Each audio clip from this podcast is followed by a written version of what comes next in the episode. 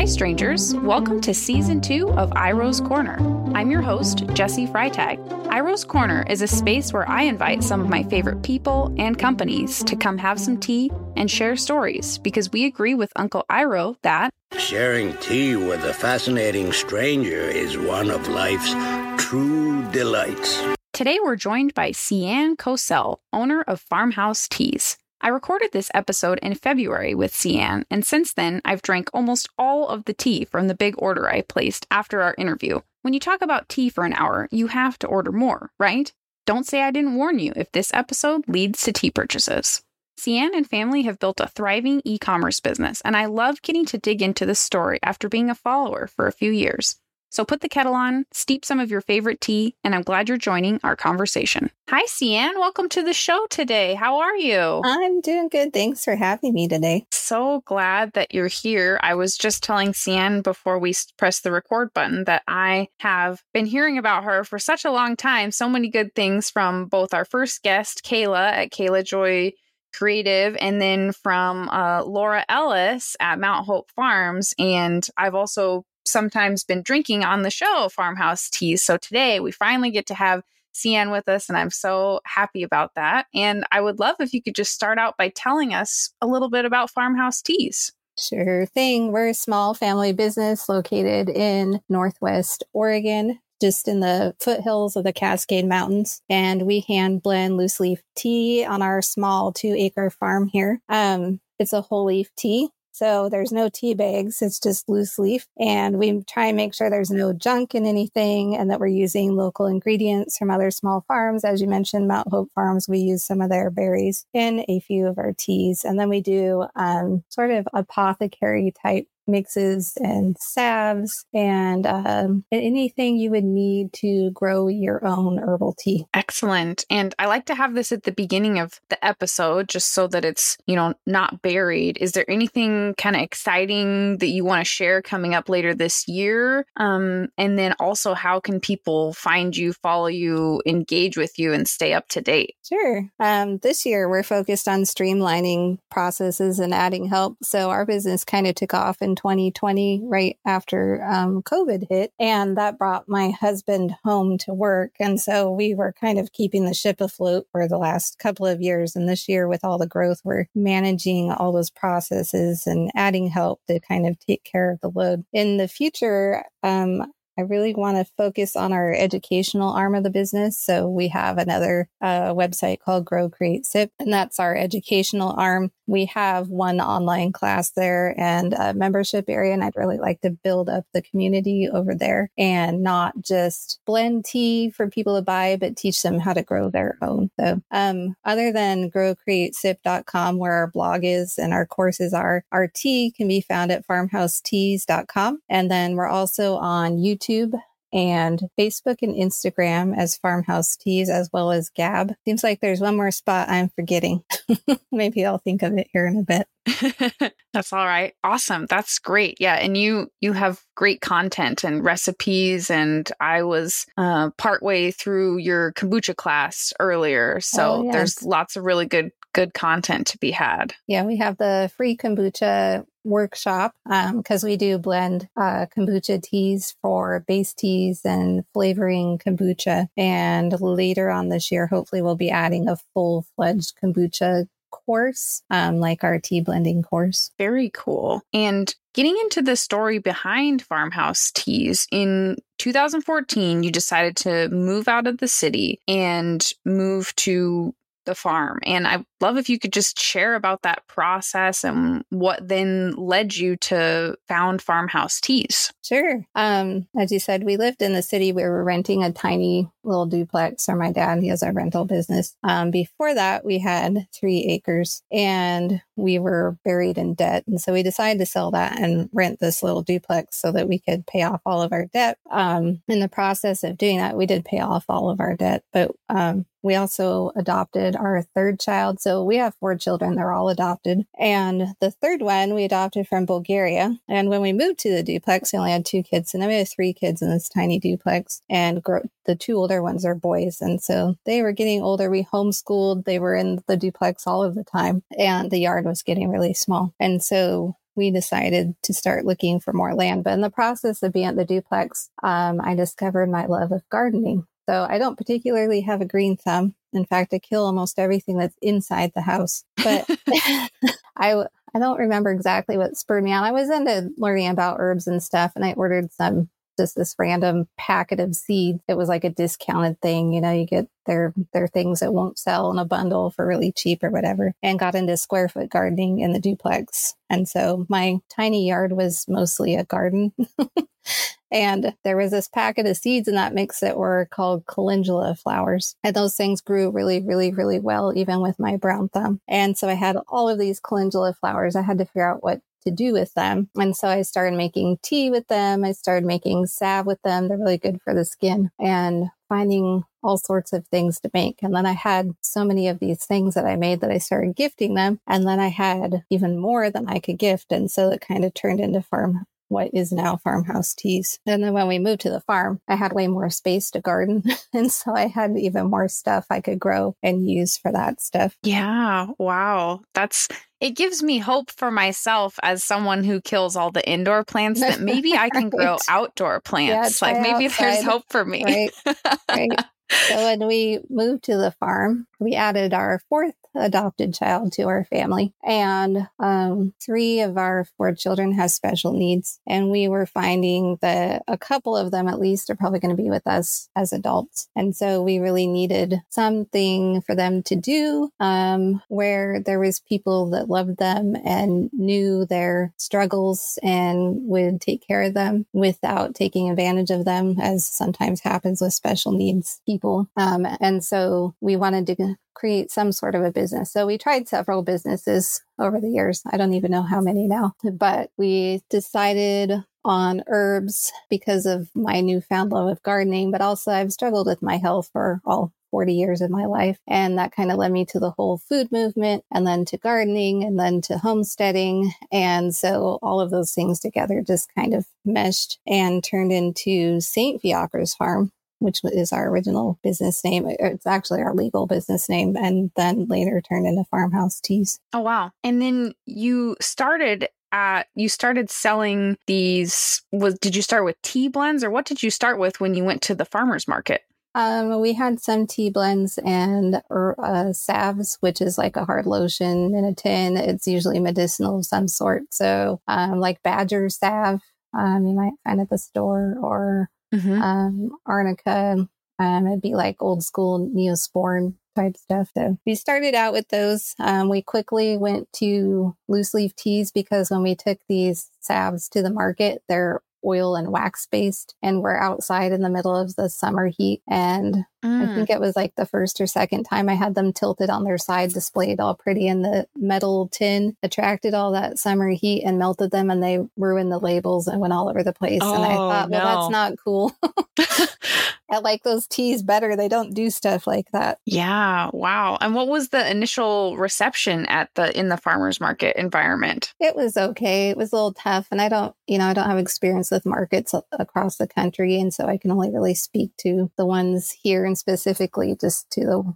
main one that we went to. A lot of people came more for the experience of walking around and having lunch than they did for buying. Um, but initially, there was more interest in the teas because they could see tea and they know what it is. And a salve is a little harder concept for most people. It's not something that everybody uses or at least knows by that name. Right. And I believe most your business is now online. So how did you kind of transition from farmers markets to to getting mostly online? Right. So with the farmers market, um, we also had an Etsy shop. I think a lot of crafters probably start there on Etsy. It appears to mm. be easier. You don't have to build a website hopefully you get some random traffic. But we found there on Etsy, we still had to drive the traffic to our Etsy shop. It didn't just show up because we were on Etsy. And so we ended up creating our own website and figured if we were going to drive traffic, we'd keep all the traffic on our own website. Um, and then over time we had made it into some larger local grocery stores and we ended up cutting those back we found them to be a lot of work it was taking me off the farm a lot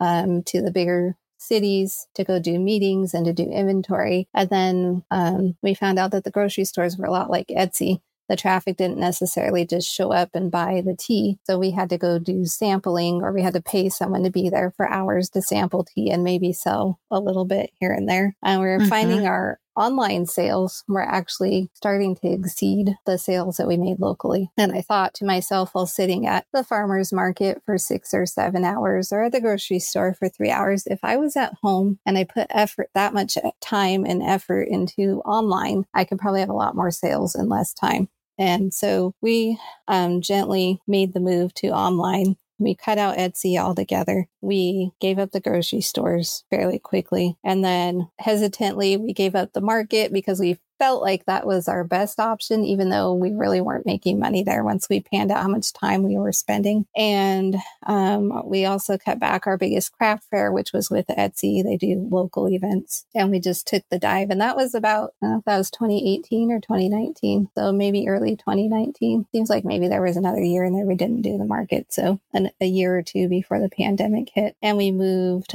everything online and we started working with um, influencers in the homesteading community, like the Prairie Homestead, Melissa K. Norris, um, homesteading family, along with other bloggers and vloggers on YouTube. And they became some of our best promoters and have sent us probably the bulk of our traffic to our website. Wow. And so did you were you, you just reaching out and and sending samples initially is that is that kind of how you would get these connections started yeah um it's really about finding being in the places that the influencers are in. So, you know, start with watching their YouTube channels or reading their blog or getting their email. And then, um, just like with our customers, we just look for a way to serve the influencers, a way to help them. How does our product solve a, a, a problem for them? How can our product be a solution? So we do that with our customers too. So say one of our customers is like me and can't drink coffee. What options can we give them that cause the least amount of stress and switching? And so we have a coffee replacement that we sell. So it's the same with the influencers. You know, what, what thing do they need that we could give them. So, for an example, we work a lot with Homesteading Family. They've got a big YouTube channel and they teach a course on herbalism and they wanted a herbal kit to go with their class and they didn't want to have to ship it and they didn't want to have to find all of the ingredients and yet they wanted something that was tailored just for their students and so we ended up setting that up for them because we're set up for processing all of that stuff in our tea studio. And their customers were also into tea. So it was really a win win there. Yeah. Wow. That's super cool. And I want to circle back to you mentioned the previous name for Farmhouse Teas. And I, I heard mm-hmm. you kind of tell more of that story on another podcast. I wonder if you could tell us about, you know, deciding to to transition the the formal name of the the tea. So our legal name is St. Fiacre's Farm, and that's actually what our farm name started as. And Fiacre is French um, in Francie's days, it means taxi driver, but it comes from a priest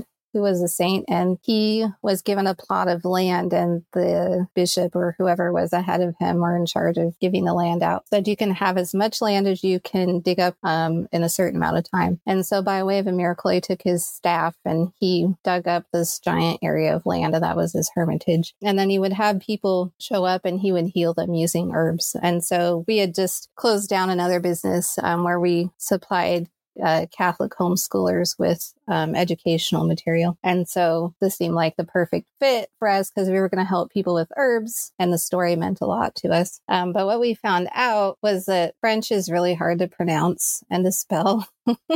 and so, you know, it, it would look like fee acres because people are thinking farm. Um, mm-hmm. Or they wouldn't want to say it because it was embarrassing because they didn't think they'd be able to get it out right. Um, and so there was this roadblock to people, one, being able to even spell it to look us up online, which is not good for marketing.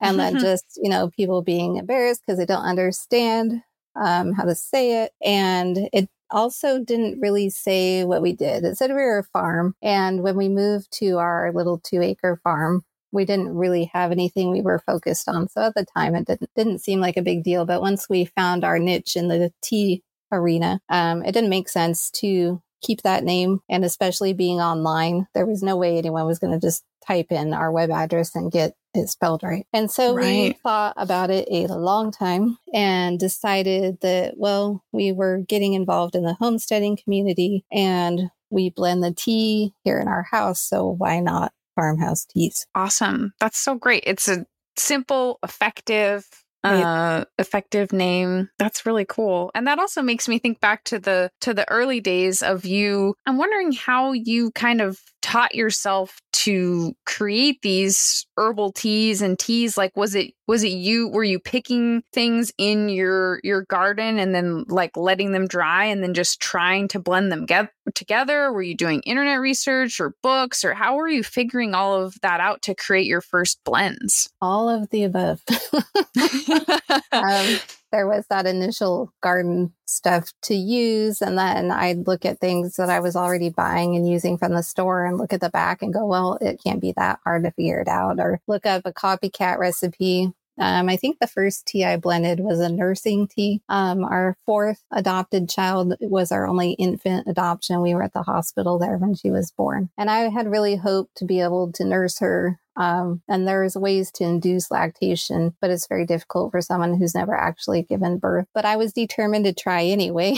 and mm-hmm. I was mm-hmm. buying this nursing tea and I was drinking, you have to drink a lot of it. And it was just getting really expensive. And I went, well, this is ridiculous. So I started digging in to figure out how I make my own and, you know, just kind of experimented until it was close to the one that I was buying. And so that tea is really the one that kicked it off, but just I do a lot of research. Ask my husband, he calls me the mad scientist. I do a lot of digging and researching. I look at what other people are doing. I've taken teas from the grocery store and flipped over the box and knowing that those ingredients on the list are ordered by weight, which is a legal thing that we have to do in our teas. Mm-hmm. That gives me an idea of well, there's, you know, about this much of this and this much of that. And we can just, you know, taste it and adjust from there. So a lot of research and a lot of experimenting. Yeah. Wow. I'm also wondering how you kind of landed at your your packaging and both the packaging of the tea and then your just e-commerce the boxing and unboxing and the tissue paper you use it's all very very intentional and i'm imagining you took a mm-hmm. similar mm-hmm. kind of scientific approach to developing that i'm wondering if you could tell us a little bit about how you've crafted this experience of someone you know getting your teas in the mail and how you landed on the different items in there yeah sure we refer to all that stuff as our secret sauce, and my family calls me the secret sauce boss. Perfect. so they haven't got me a shirt yet, but maybe someday. Um, so that also was just kind of a process over time. Um, we bootstrapped our business. So we started with, you know, the most affordable, um, low impact options to begin with and then slowly worked our way. So they didn't all show up at one time. But um, the boxes, we actually started with just brown bubble mailers and some white boxes from a local shipping store and a custom stamp. So every once in a while, we're still stamping a few boxes that are different sizes. Um, and then eventually, my husband's elbow was getting tired of stamping boxes because our business had grown so much that we're like, we need to have somebody print these for us because we just can't spend all of our time stamping all these boxes. So I think in a month we do maybe, well, it depends on the month. December can get kind of nutty, but anywhere from three to 500 packages. So you can imagine you would need someone to sit there and stamp boxes all day. yeah. Wow. So the boxes we order and I designed them um, before we had them printed. So um, if anyone hasn't seen them, it they have, um, they're mostly black and white, and they have our logo on it. And then they have um, just the traditional farm theme to everything. So, like old school, like farming maybe a hundred years ago, and you've got chickens and you've got quotes on there. And it's just kind of a fun little box. And then our tissue inside kind of matches. It's that retro black and white print. And all of these things that we do kind of came from other products that I've used. And there was some piece about that product that really struck me. Um, so like the boxes, the idea kind of came from like a subscription box and a lot of those will be custom and cute and say little things. Um, the tissue paper came from there is a clothing store that they don't have physical stores anymore. I don't think called Christopher and Banks. And I'm sure other stores do this too. Mm-hmm. But they would wrap the clothes that you bought up in tissue paper and put a little sticker on them. And at some point before the pandemic, they quit doing that. And then they just shove it in a plastic bag like any other store. And I was so disappointed. I'm like, hey, where'd my mm-hmm. my tissue paper go? And they also had instead of plastic bags, they had paper bags like gift bags. They look like gift bags with mm-hmm. nice handle. And I felt special. And then they quit doing right. that. And I'm like, well, where'd it go? yeah. so I'm like, I'm going to do that to my box. I'm going to put tissue in there. And, and then we add a sample of loose leaf tea in every order. And that came from a friend of mine that does, or used to, she doesn't anymore, uh, soap. She made soap. And she would always give a soap sample in her order. And I thought, well, that's smart then they get to try out a different kind. And then we also put in um, a postcard with a recipe on the back. So on the opposite side from the recipe is our a really short story of us and you know our social media and our website and all that. So you can find us again later. But that recipe is just something extra for our customers that might help them use what it is that they're buying to make them more successful in their tea selection. And I got that idea from another soap company that not a friend of mine, but just one I know of online. And they would send a postcard kind of introducing themselves in their in the orders that they sent out. So I just kind of pull and pick pieces that I see around that strike me as useful or important or um, just make the experience that more exciting. So I'm always looking for the next thing. I'm not done with the secret sauce yet. I love it. It's an ever changing recipe. Mm-hmm. That's funny. I, I like to save, I don't know what I'm going to do with them, but I will save cool boxes that I get right. in the mail. Like right. I like the color scheme or I like the little insert. And I'm like, this uh-huh. just feels too cool to, so to get rid of. I know the first time I had Canva print something for me, it came in this cool box and I got, I don't remember, there was a sticker. I, I think it was a market bag or something, you know, and I'm like, oh, I got like all these extras. That's so cool. mm-hmm. Yeah, that ex- that extra experience level really right. adds something. Well, and I feel like it shows how much we care that it gets there looking nice and neat and tidy because I've had some companies I order from and their product looks really great and it is really great, but they didn't like finish finish it off when they shipped it. They just chucked it in whatever bag or box they had and sent it in the mail. Sometimes it was dented and damaged. And I just feel like if mm-hmm. I'm going to put all that time and care into the actual product, I want to make sure it gets there looking as nice as possible and that you're not just fishing it out of a bunch of packing peanuts or, you know, some place I get stuff from, they shred cardboard and use that as their packing material. It's kind of strange. Mm-hmm. yeah, it feels much less personal too. Right. It just leaves an off feeling when you get something kind of wonky, like, oh, you know. Yeah. Yeah. You're you have really nailed the that you definitely have found the secret sauce on on the the mailing and packaging so i think that's super cool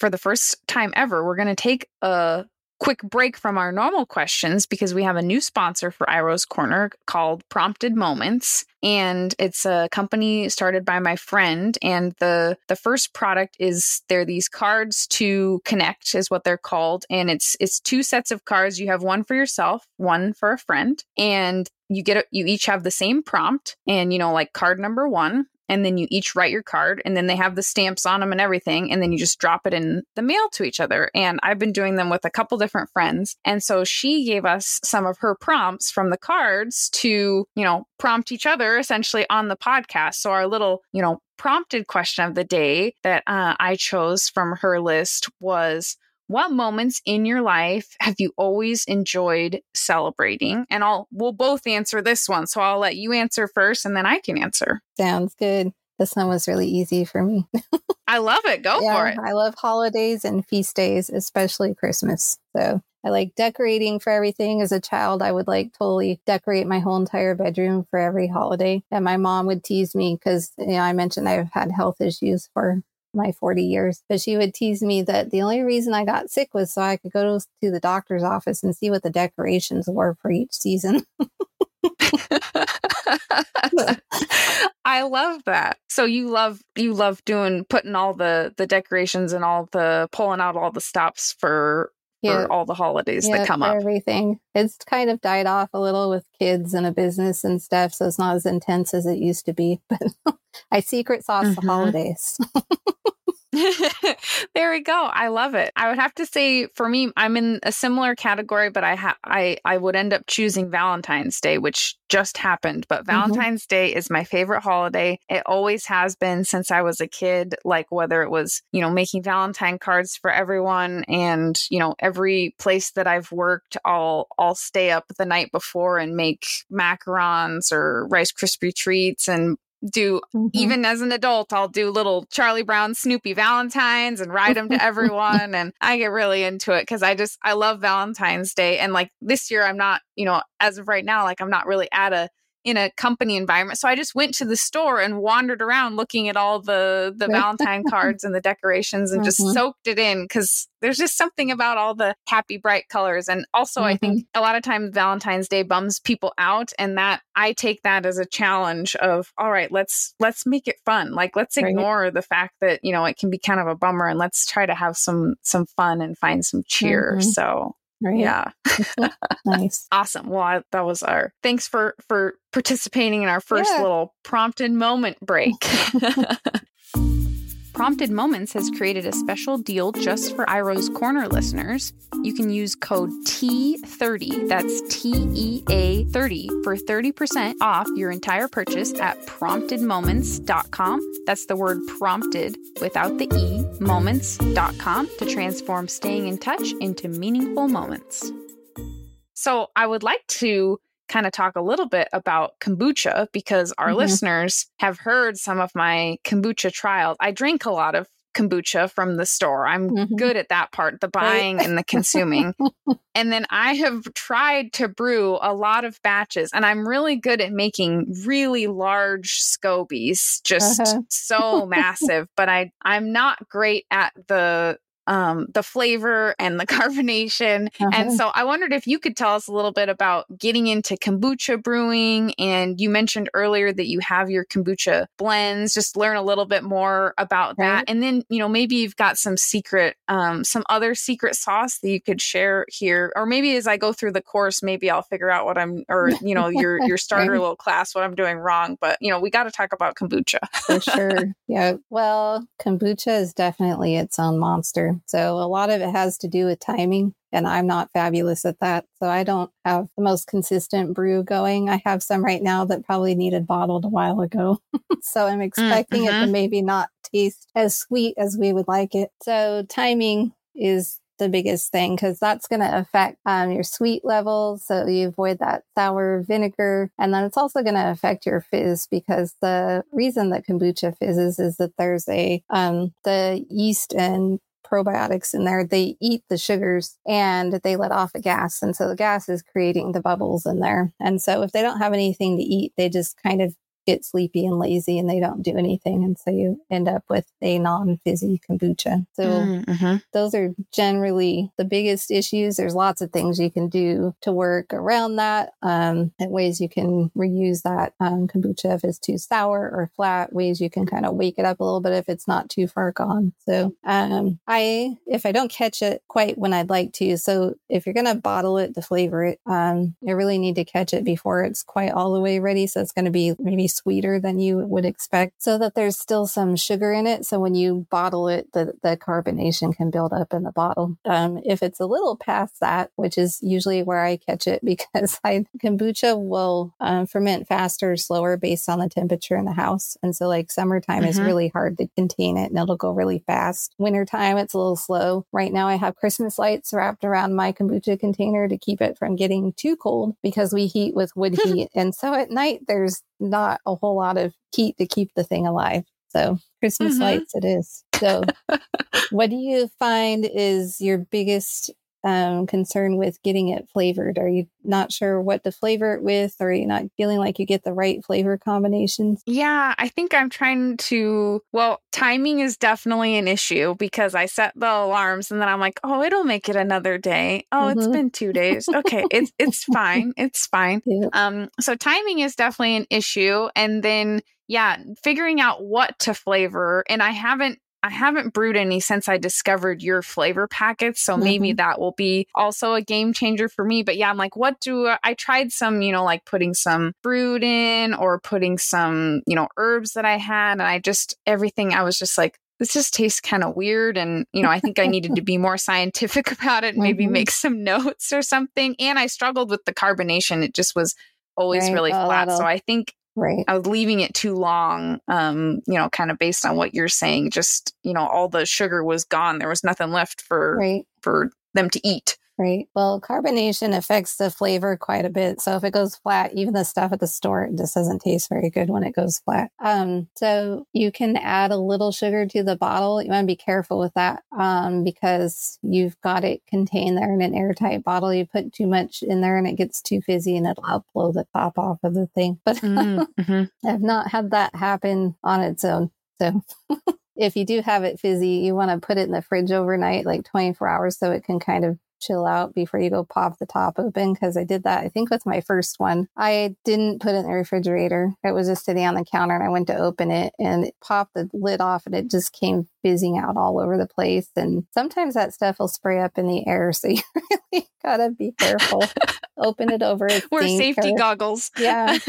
Yeah, thankfully, those gloss bottles and the ones that people use for fermenting have the lid attached by the little metal on the sides. So they don't, the lid doesn't tend to go flying off, but um, mm-hmm. you have to mm-hmm. watch for that when it is fizzy. But it's kind of temperamental. You really have to kind of baby it. I kind of wonder at the ones at the store what they do to contain them so consistently and well. They have some tactic they use in the commercial world to do that.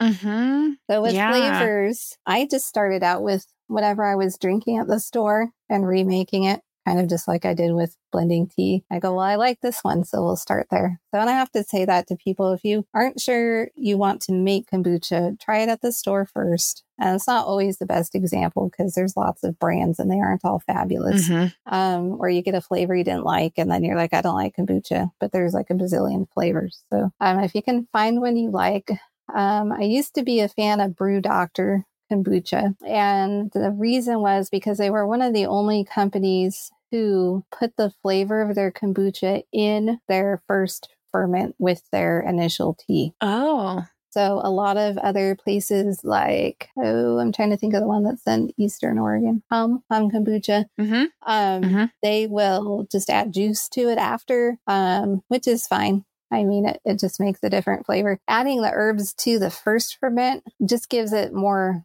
depth and it's more herby and more of a clear flavor to me rather than it just being kind of covered up with a lot of juice, I guess. But that's just my personal preference. It's more difficult to flavor kombucha in the first ferment with herbs and spices because the ferment, um, having the SCOBY and stuff in there can kind of change the environment of your ferment. And sometimes there's herbs that can cause problems with that. And so Brew Doctor really has that down to a science and has really nailed that, that side of fermenting. Um, we do have an ebook on our website uh, about kombucha and I go over how to do that if you want to flavor um, your first ferment. So when you're making kombucha, you basically make a sweet tea and you're using sugar in most cases. That would be the traditional kombucha sweetener is sugar. And then mm-hmm. you're using usually a black tea. You can use green tea. Um, or other teas, but the standard is a black tea. And then you let that ferment with the starter tea in your SCOBY,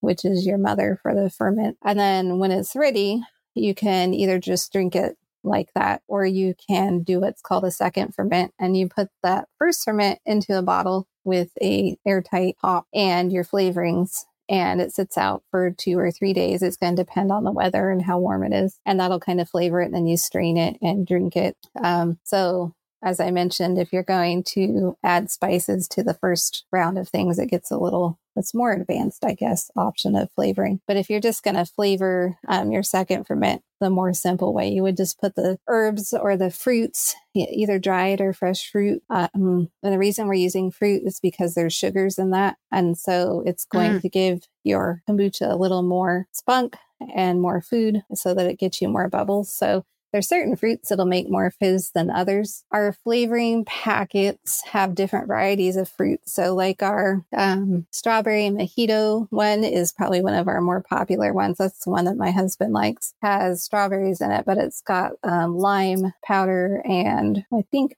uh, mint. I'm trying to remember which one. And that one, oh, and hibiscus. Um, and it mm-hmm. turns it kind of pink because of the hibiscus. And strawberries do okay. Um, dried fruits will usually, I'd say they probably do better than a fresh fruit because it's more condensed. The sugars are more condensed when they're dried. Mm. Um, but there's people that grab frozen fruit out of their uh, freezer and just plop that in there. And you can really experiment with, you know, if you have 10 bottles, you can do each bottle a different flavor until you just find one that you like. So. Yeah. Okay. Well, this is this is great. And this has inspired me that maybe I need to try again. I shouldn't give up Nope, don't give up. Quite keep yet. Going. Uh, I'm gonna keep trying. I keep a, you know, because I do still, I do like to buy kombucha. My current like favorite like what brand to buy is Rowdy Mermaid out of um oh, Colorado. Uh-huh. And yeah, they he he wanted to develop a kombucha that his three or four year old daughter would drink, and so it, it has uh-huh. a and he uses lots of herbs and has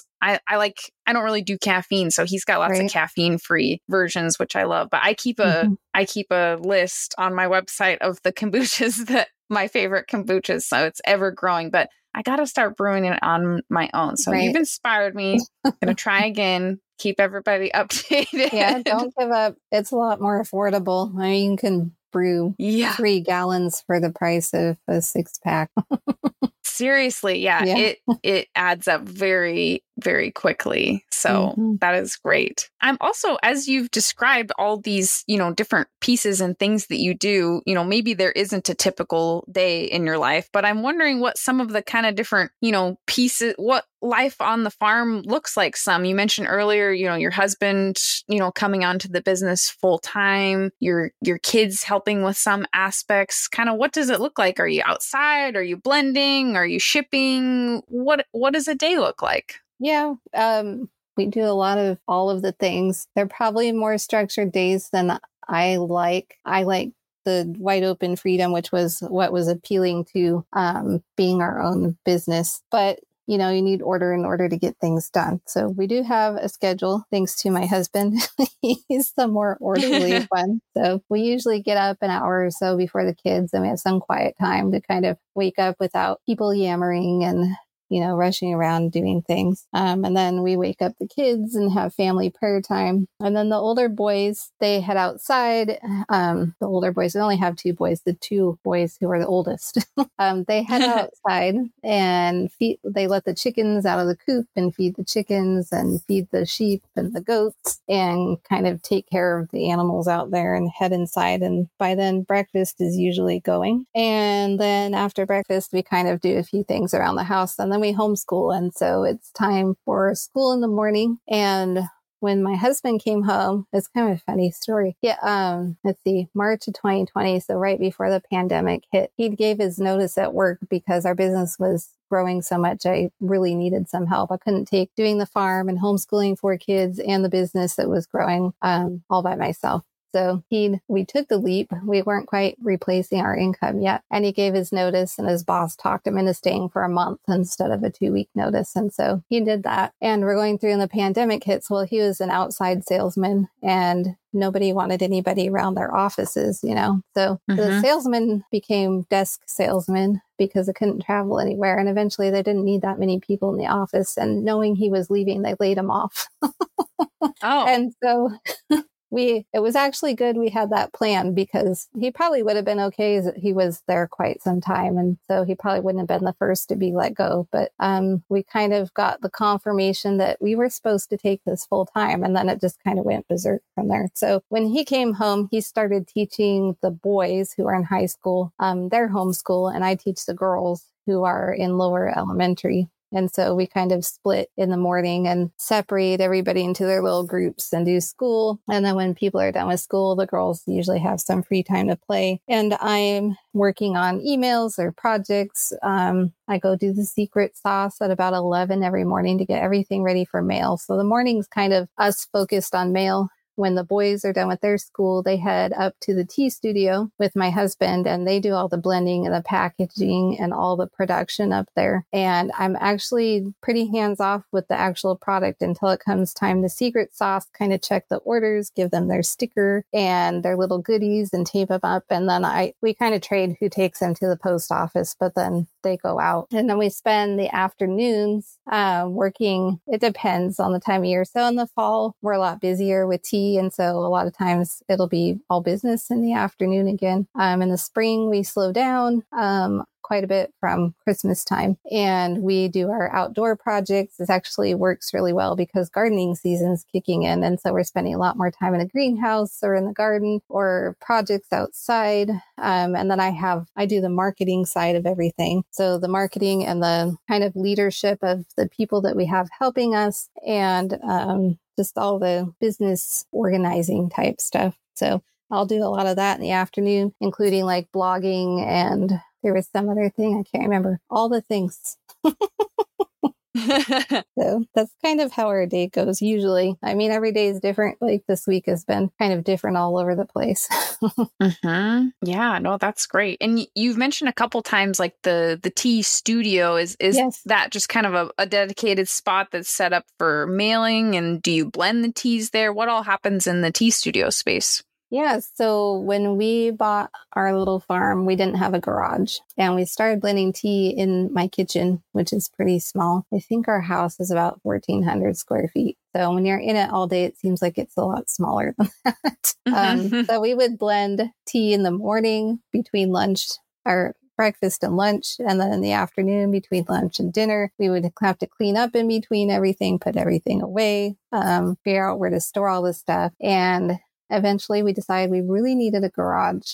And so my husband actually quit his job twice. He quit one, three years before 2020, um, when was his final final time quitting. Um, and we took our retirement fund and cashed it out, and we built a garage onto our house, and then we added an upstairs to that garage, and so we have about 600, maybe a little bit more than that, square feet above our garage where we blend our tea, and that's what we call our tea studio. And then currently, it's starting to take over the garage also, and so we're looking at expanding yet again into a shop on our property, which will hopefully give us enough space for a few years anyway. Yeah, that's awesome. I mean, it's great to have that continued growth. That to have growing pains is yes, a is right. a blessing and a curse. growth is good. Growing pains are a real thing. yeah, yeah. Um, and then you know, I I ask every every guest these next couple questions. What is one of the pieces of, you know, your job or life that's kind of oddly satisfying. It could be mundane or really basic, but for you, it's just, you know, you really get energy from, you know, doing this kind of specific task. Right. The secret saucing could probably tell. It is, it does get kind of uh, mundane, like in during Christmas time when there's, I don't know how many we shipped out in one day on our busiest day. It was like 80 boxes or something. And, wow. you know, I'm basically autographing all of those and you know your hand starts to hurt and it can get a little daunting but I really enjoy it because I feel like I'm writing a friend and that doesn't mean that I talk to each one of our customers on a daily basis or even at all. Um, but some of them, they do, they write back. They send me emails and reply to our weekly Wellness Wednesday email. And we've built a few relationships with some of our customers. I just feel like I'm really sent, even though they're ordering it, I feel like I've I'm sending them a gift and I know that they'll get excited when they order it and when they get it. And that is just encouraging to me and makes it a lot fun, even if my hand starts hurting. Mm-hmm. Yeah, that's, that's super cool. That, that connection that every time you're creating and yeah, there's nothing like getting a package in the mail, especially one that's going to be beautiful and right. be filled with delicious, just life giving things. Right. So true happy so cool. mail. Mm-hmm. Especially Yeah. as our world gets more digital, there's this craving for something tangible. And I think, Mhm. you know, it's a lot more work to send something to the mail like a letter than it is to send a text or email, but it means just that much more. I think a lot of us get more excited about a handwritten card in the mail than we probably get from a text or an email. Oh, yeah, for sure. That's why, yeah, I've been enjoying doing these, you know, card exchanges through, you know, the cards that my friend created because it's just, it's so fun to kind of count on like, oh, like this, you know, month I'm to get, I know I'm to get a card. I know I'm to send a card. And it just, it's, it's so much more tangible than the Right. everyday kind of email text Mhm. exchanges. Yep. And something about that tactileness that we don't get on the computer or just, you know, like the presence of a person is a lot different than, you know, like you and I are chatting. It would be a lot different if we were hanging out having coffee, right? Mm-hmm. Yeah, totally. Not coffee. It's our Yeah, tea. coffee. tea. We'd be, we'd definitely still, be having see, I used to be a I used to be a coffee drinker and I still think coffee shop because there's no tea shops. Not anymore. There used to be tea bombing.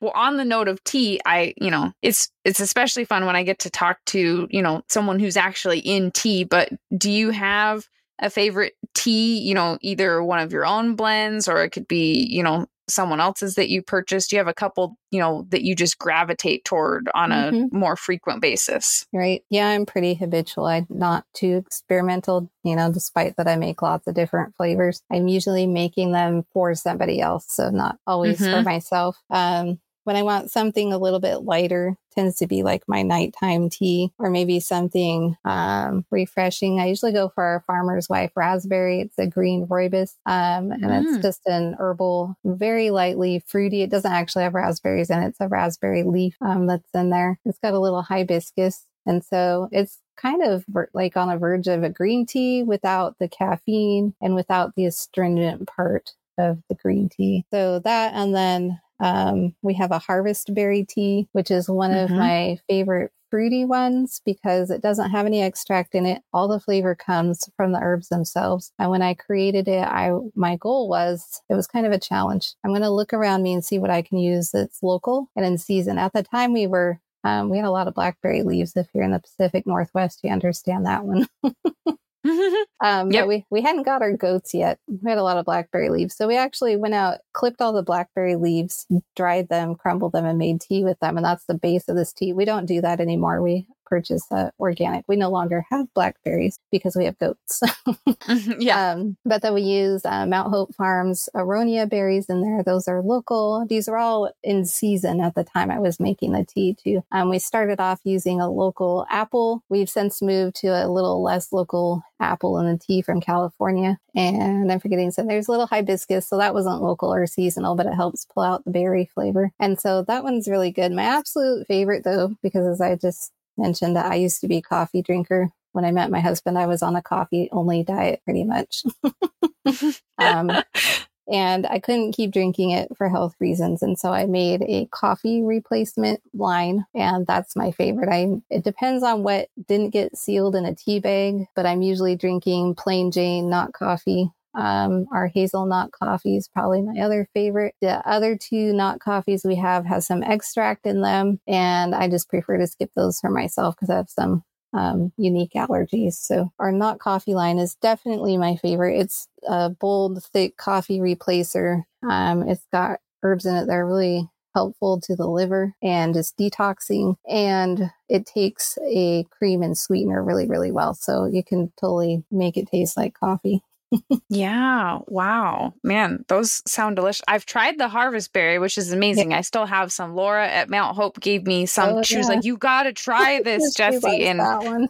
yeah, it's amazing. So I definitely drink that one. But yeah, I got to try these these other options. I'm drinking the tropical um Tulsi sweet tea right now. That's one of my favorites. And I love too. the color of it. It's so beautiful. That one's seasonal right now, and so we actually have a wait list for that. It'll probably be coming late spring. Um, I haven't Okay. picked a date for it yet, but yeah, Wow, I didn't realize I had something that was, you know, you wasn't even available special. right now. Yeah, there's a wait list for that. We have a few we do that with. A lot of them are Christmas teas that just aren't really applicable to the rest of the year. Some of the Christmas teas we've left up because they are so popular. But if you have any coffee drinkers listening and they want to learn more about how to switch to tea, we actually have a free coffee drinker's guide to loose leaf tea that has my full story in there about why I quit drinking tea. And we kind of talk about all the issues people might have with drinking coffee and why there's those issues and what to do about it and how to switch over. Oh, interesting. That's super cool. I'll have to link that in the show notes. That sounds, um, I get people since I've never switched away from coffee, but I right. get coffee drinkers asking me, how do I switch to tea? Right. And I'm like, well, I haven't made the switch. I just have always, I never liked coffee. I just right. have only done oh, tea. Yeah. So that sounds that great. Makes it easy. Yeah. Yeah. Um, we actually have probably a good percentage of our customers are, you know, switching off coffee or there's some reason, you know, they can't have caffeine or um, they they drink coffee in the morning, but they can't at night. So they're looking for tea at nighttime. Mm-hmm. Um, lots of different reasons. So that's why we wrote the guide and to help people kind of work through that because just like I can just smell coffee beans and I still feel that kind of addiction come back. And, mm-hmm. you know, it's just always seems to have a hold. And so it's really hard to get off of it and find something because tea tastes so much different than coffee. So it's really hard to mm-hmm. transition there. Yeah. No, that that sounds like a great guide. So our last section, tips and dregs, and again, always fun to do with a tea person. Um, but you know, with tea tips being the sweet part of the tea and then dregs being the grains at the bottom, we kind of think over, all right, over the last week or so, what was a tip or a high point highlight, and then what was something that was more of a dreg. And I like to start with dregs, and then we can end on our kind of high notes. Um, and we can go we can go back and forth. So um yeah, and you can start or I can start if you have a preference. Uh, I can start. I had to okay, think about that one for a while, but today we just got new baby chicks. And the reason we got new baby chicks is because our chickens are not laying eggs. And so we're oh. feeding chickens who aren't producing. And so I have to buy eggs. And my drag is that when I go get my grocery pickup, and they go to put the eggs in the back of my van, they have to set them on about a hundred plus dollars of chicken food and so it seems a little um, hypocritical, or maybe that's not the right word. Just very odd that you're putting eggs on top of layer feed, and they're probably wondering why right. I'm buying eggs. Just very ironic. What is right. happening?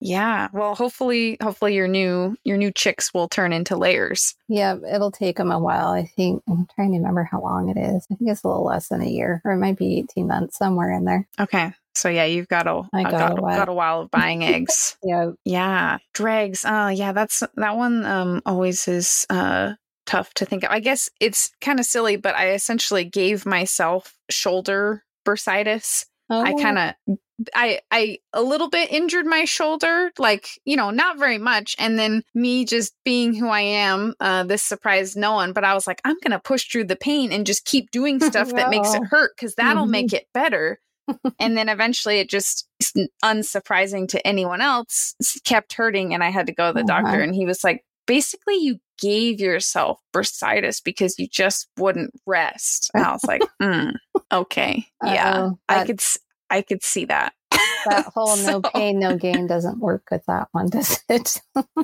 No it didn't it didn't work um so you know there we go. So it turned out i needed to just rest my shoulder and take it easy and now i'm going physical therapy and being guided through very basic exercises and i'm like you sure you don't want me to do this when when it makes it hurt like this? And she's like no just please stop. Just please please rest. Like, okay i'll try. Not so good at the resting thing yeah, so i'm trying to get better. so that's so that's been my my drag is getting coming to terms with the fact that I kind of on my own injured my own shoulder and now I need to uh-huh. very much rest it. Uh, that's a drag for sure.